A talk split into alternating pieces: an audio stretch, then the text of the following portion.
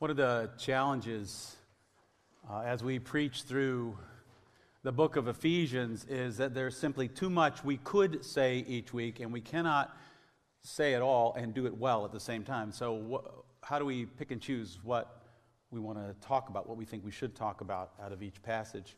All of us who have preached or will preach on Ephesians during this season are drawing on, uh, in part, on the work of Tim Mackie, Dr. Tim Mackie, and the people over at the Bible Project. The material there is uh, scholarly and excellent. We are loving what we're learning, but we simply cannot take all that we're learning there and translate it into a sermon each week. The temptation then is to try to load too much information into a sermon. So we're going to shift gears a bit this morning because there has been a lot of information in the last few weeks. Pastor and um, author Rich Villodas spoke at the apprentice gathering that Kim and I were at a few weeks ago. Kim is my wife, and I love her dearly and would never forget to say her name publicly.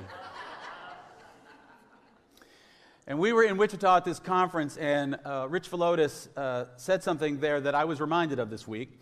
Speaking to um, those in the room, many of us were pastors and preachers who preach the Word of God, and he drew on a definition of preaching from Thomas Aquinas. Thomas Aquinas was a Catholic priest and scholar who lived and wrote and taught in the 1200s.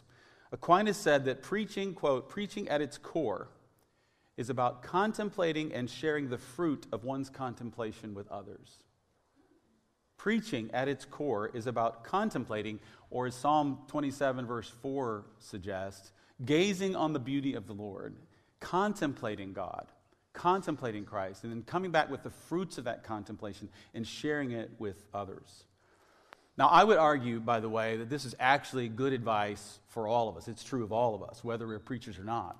The best thing we can do, the best thing we can give to our neighbors is the fruit of our contemplation, the fruit of our devotional life and walk with Christ. But that's a different sermon, that's just a bonus. I was convicted by that definition of preaching the first time I heard it, and uh, again uh, this week when it came to mind. So I asked myself, how shall I put this advice from Thomas Aquinas and Rich Villodas to practice in my life and for you this week? And I was reminded of yet something else someone else had said in a podcast interview. Alan Fadling, who is the author of several books on spiritual formation, said that he he took Jesus at his word when he put bird feeders in his backyard so he could watch them. Jesus says in Matthew 6:26, "Consider the birds of the air." So Alan took him literally, and this week so did I. I have a bird feeder outside my attached to the outside of my office window. So I spent some time prayerfully considering the birds yesterday. Those birds pretty much single-handedly rewrote my sermon this morning. So, with that in mind, I'm going to change the title of the sermon. It's a strange title for today and for this passage, but let's do something a little strange. Because the way I see it, this sermon will be either from the birds or for the birds. so, let's retitle the sermon Consider the Birds. Most every day, I put fresh bird seed in that bird feeder outside my office window, and usually within minutes, the birds realize it's there. They flock out of the bush and they start to land on the windowsill and on the bird feeder and they eat. Sometimes they seem a bit anxious. I've shared with you before, they seem to fight over it sometimes and guard their little treasure that they found. Uh, they chase one another off, perhaps out of fear that there's not enough. They have what we would call a scarcity mindset. Other times they see me move in my chair or walk across the office and they'll fly out of fear. They'll fly, they'll scatter to the bushes outside my office. They don't know that I would never hurt them. I simply want to care for them and enjoy them. And I wonder if any of these might describe some of us this morning. Do you have a scarcity mindset when it comes to God? Are you afraid that God doesn't have enough to meet you, to meet your need? Are you skittish around God? Are you fearful of God? do you have a bad understanding or concept of who God is? You fear Him. Or have you come to realize that God loves you and cares for you and only wants to enjoy you? Yesterday, something cool happened. First time it, I've seen this uh, from my office window, a woodpecker showed up. And he was at the tree outside my office, and he was pecking on the tree and climbing up the tree, I assume searching for insects. And I thought to myself, he doesn't even know about the abundance of seeds that's just a few feet away from him. He's working so hard.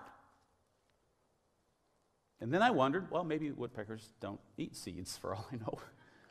they do.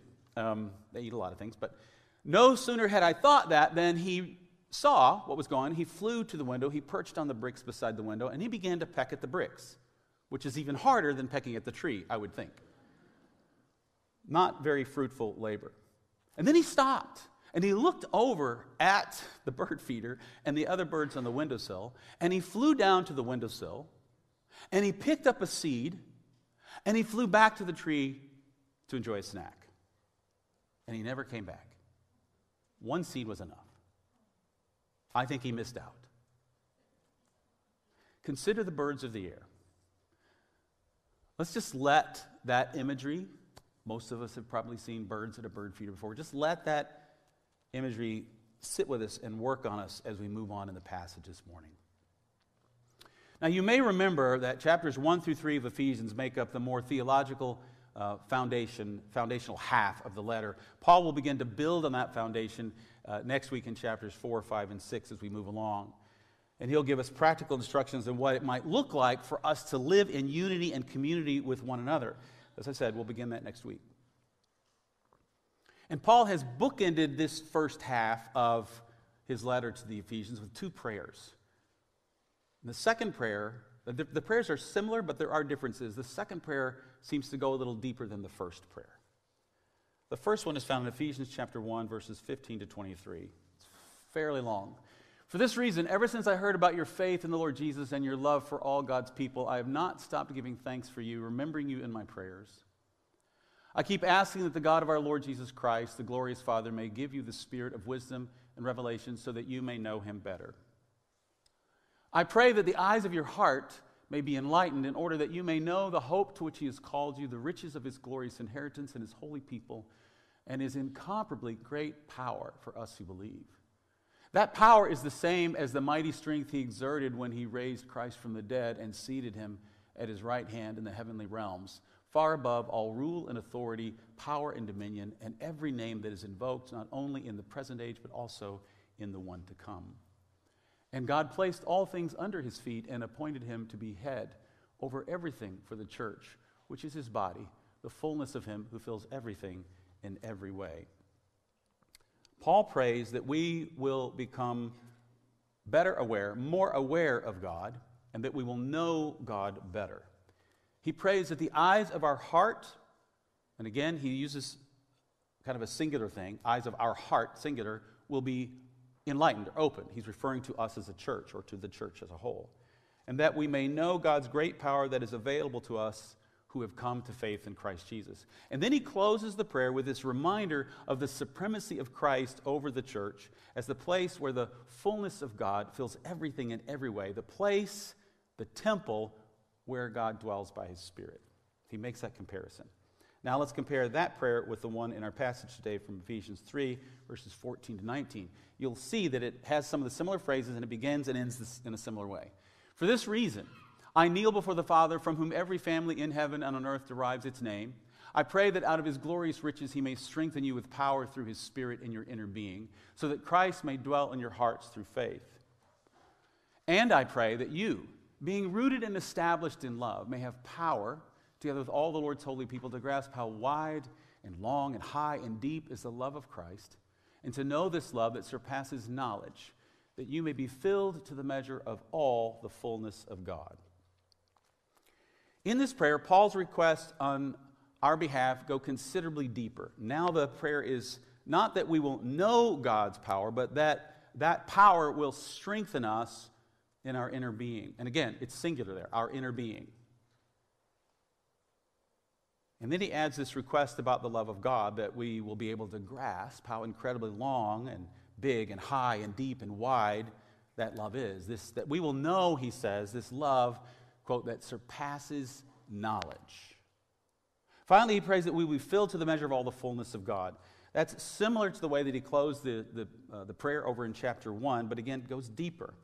In chapter 1, Paul made a statement about the fullness of God in the body of Christ, the church, but here he prays that that we, plural, will be filled to the measure of all the fullness of God. We're, we're not just made aware of it or taught about it, we are to be filled with God, the fullness of God, to the fullest possible measure.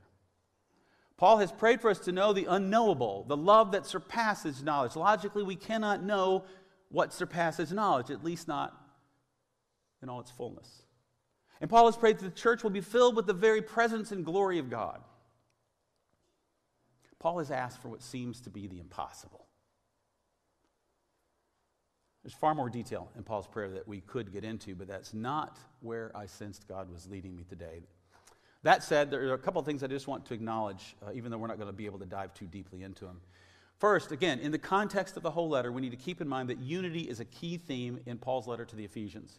As Paul said back in chapter 1, uh, to bring unity to all things, including Jews and Gentiles, has been God's plan all along. It used to be secret, now it's been made known. These prayer requests are to enable and empower us to honor God's purposes in our midst as a community and to prepare us to receive the more practical instruction he will give us in chapters 4, 5, and 6. Second, I want to just briefly name the three requests that Paul makes. There, there, there's more to them than this, but this is kind of the basic outline. That God will strengthen us with power in our inner being, not begin, that's me, in our inner being, that we may have power to grasp the enormity of Christ's love, and that we will be glorified with all the fullness of God. Now, Depending on which scholar we consult, there are slight variations in how they break apart these different requests because the grammar here is very tricky. And, oh, no surprise, it's also one long run on sentence. Some of you may remember that just over a year ago, I preached on this same passage, and I broke it down a little bit differently there.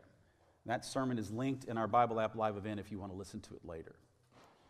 These are very big and bold and beautiful requests. And as I said, that one about knowing the love of Christ is apparently beyond truly knowing. So, with that in mind, where does Paul go next?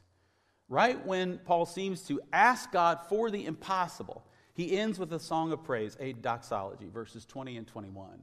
Now, to him who is able to do immeasurably more than all we ask or imagine, according to his power that is at work within us, to him be glory in the church and in Christ Jesus throughout all generations, forever and ever. Amen. It's as if Paul realizes the corner he has now backed himself into. He's prayed that we will know what cannot fully be known. But he doesn't throw up his hands in despair and say, I give up. He turns it all over to God, the God who is able to do immeasurably more than all we ask or imagine. The God who is able to do immeasurably more than all he Paul asks or imagines. And I think he does pretty good. So, as I was considering the birds and considering and contemplating this passage again yesterday morning, I sensed that God was drawing me to focus on this section, verses 20 and 21. This powerful doxology. What might God want to show us or have for us in these words? Now, the word ask can mean beg or call for or require or desire or crave. God is able to do immeasurably more than all that we ask or imagine, Paul says. Paul looks at what he has just asked for in prayer. He realizes that it seems impossible, and then he finds comfort in the reality that God, the God who has just prayed to, God is able to do even more than we ask, beg, or crave. We ask for what we know to ask for. We ask for it in the way that we know how to ask but we understand that we will always do so imperfectly.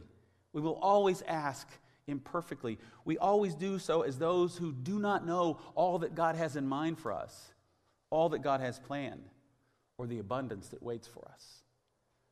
Our asking cannot imagine what God has in store for us, what needs and wants God has the ability to uh, supply for us, the re- resources to supply for us, if we would only come near and feast.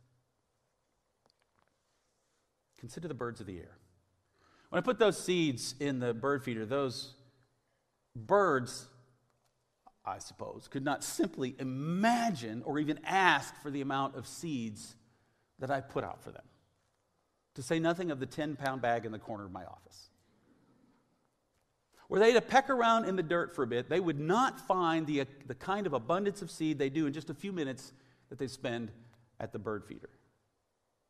They could not even imagine how able I was to meet their needs above and beyond. To them, I am God. I will not let it go to my head. You can be God too, just get a bird feeder. And even if I run out, I can buy more. They have no idea. There's another clause here in this doxology that defines things a bit.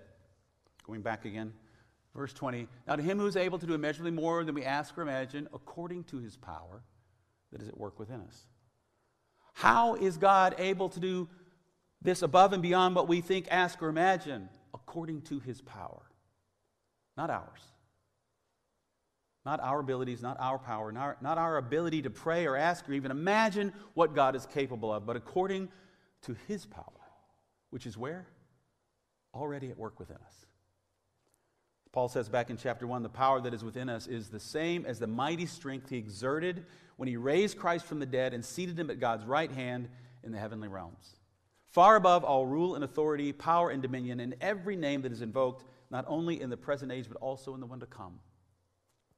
We ask, we imagine, we ask with all the faith and determination we can muster. We ask with persistence and patience. We, in patience, we imagine the, the riches of God's mercy as best we can. And then we trust.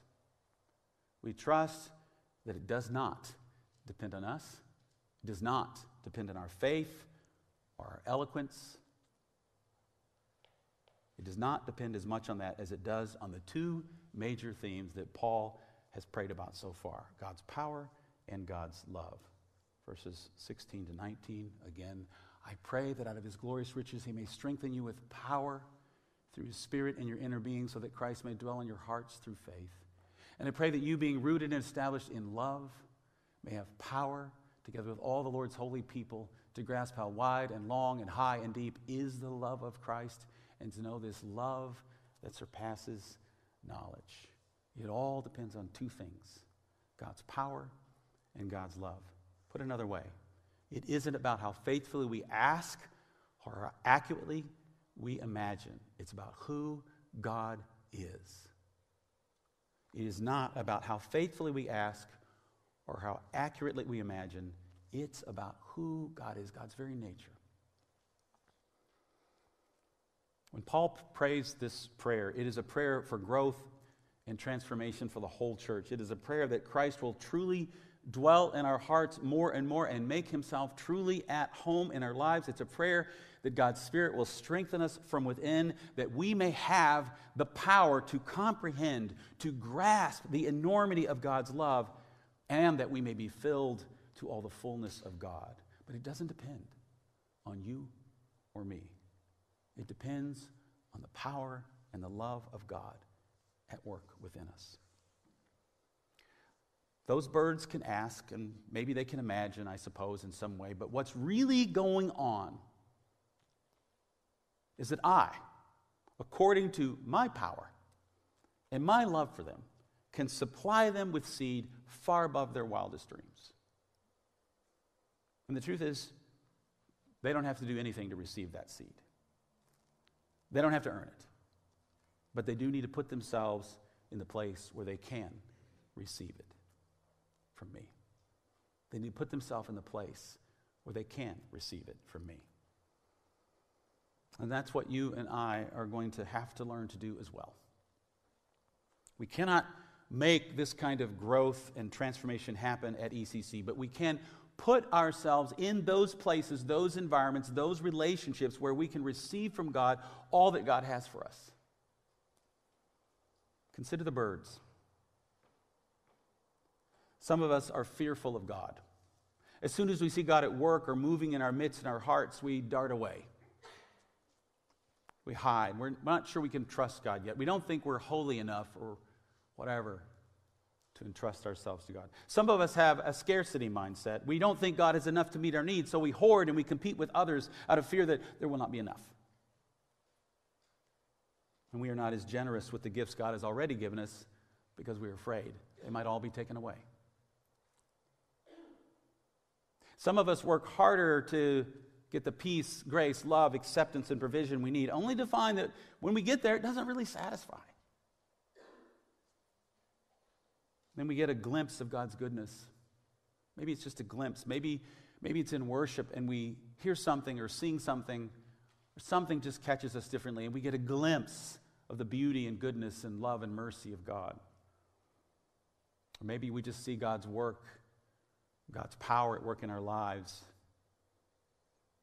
We just get a glimpse. Or maybe we come to faith in Christ, but we, we think it's really only all about knowing our eternity is secure. Like that woodpecker that finally realized there was an abundance of seed right there within reach, but then only took one seed and flew away. He did not grasp the abundance before his eyes. He did not understand that eternity is now in session and that we don't have to wait to experience the abundant life that God has for us in Christ Jesus. But when these birds get it right, they fly to the feeder, they perch on it, and they feast. They put, they put themselves in proximity to the abundance I have for them, and they draw near to me, in a sense. Are you feasting on God's abundance, or are you barely getting by? In the midst of a passage that is a rather strong rebuke, the author of the book of James adds a beautiful and simple reminder of how truly accessible this abundance of love and power is. In James 4 8, he says, Draw near to God, and he will draw near to you.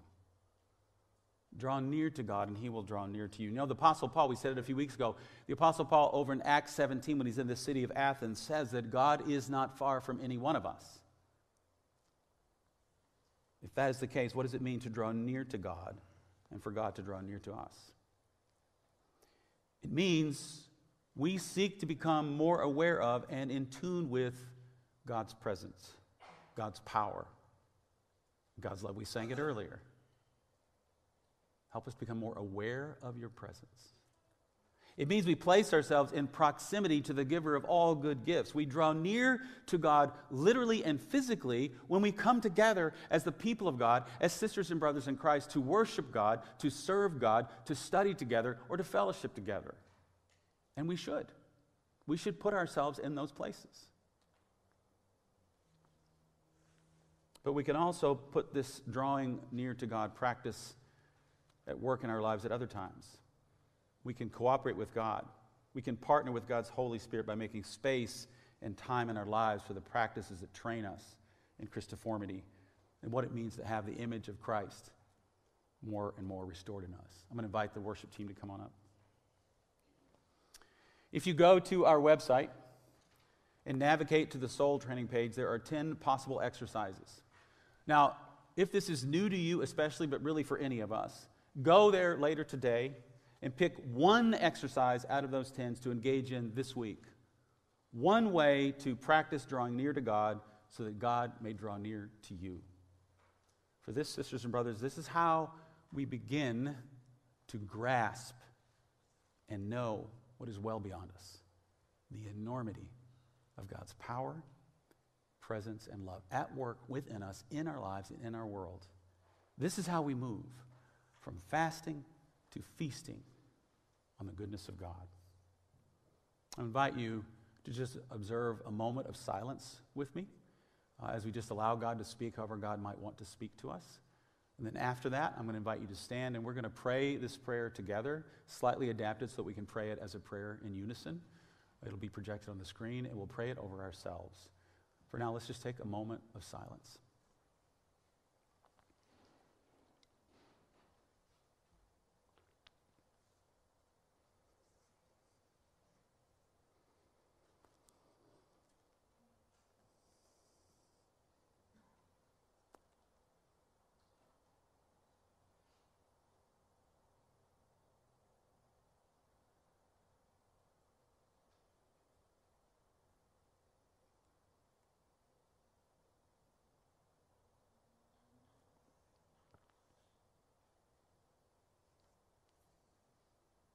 Would you stand? And join with me as we pray this prayer in unison with one another. For this reason, we kneel before you, our Father, from whom every family in heaven and on earth derives its name. We pray that out of your glorious riches you will strengthen us with power through your Spirit in our collective being, so that Christ may dwell in our hearts through faith. And we pray that we, being rooted and established in love, may have power, together with all the Lord's holy people, to grasp how wide and long and high and deep is the love of Christ, and to know this love that surpasses knowledge, that we may be filled to the measure of all your fullness.